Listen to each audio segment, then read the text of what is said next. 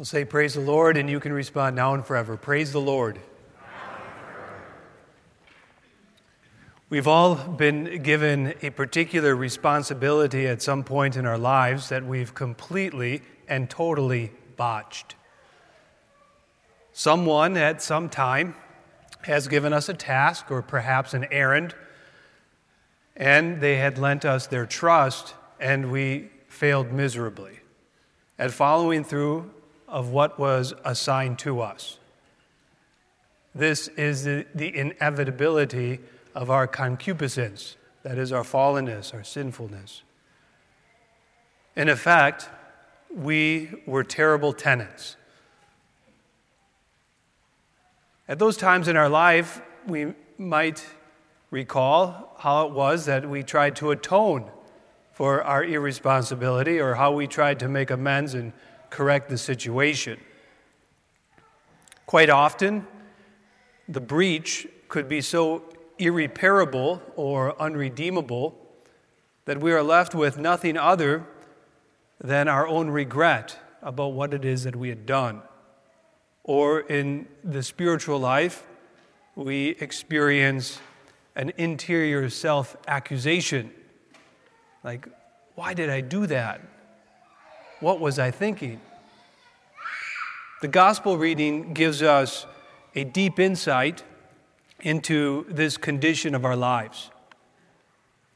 We have all been given a task. We all have received an inheritance, given a vineyard, so to say, and our sin has irreparably divided us from what had been given to us so generously most particularly at our baptism.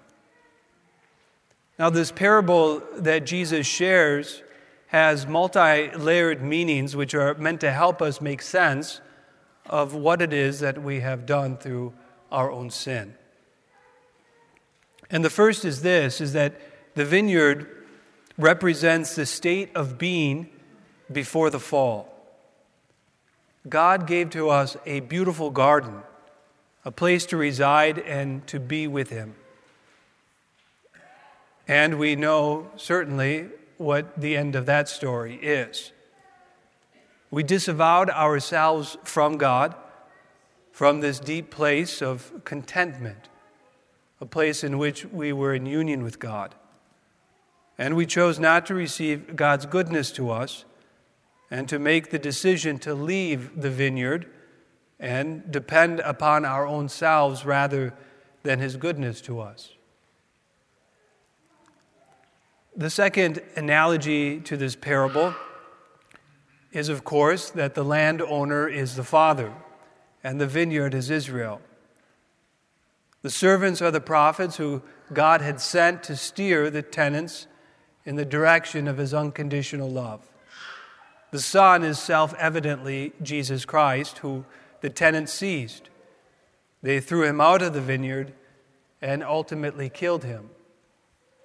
Now, this is reminiscent of Jesus, who is torn out of the Garden of Gethsemane, a place in which he was with his Father in prayer, and he is brought to the brow of that hill of Golgotha to atone for our irresponsibility and for sin itself.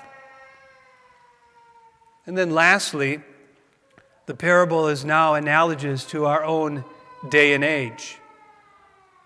The 12 tribes of Israel, represented by the vineyard, is now supplanted by the fulfillment of the prophecy of the 12 tribes in that of the 12 apostles who founded the church. So the church is now the vineyard of Christ's love in our current world. And so the story plays itself out individually and collectively within our own lives, repeatedly, over and over again. We have been given something beautiful to tend and have inevitably not lived up to the expectation of what had been given out of a generous love by God.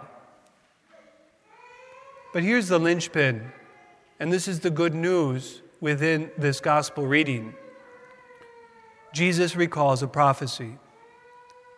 The stone that the builders rejected has become the cornerstone. By the Lord has this been done, and it is wonderful in our eyes.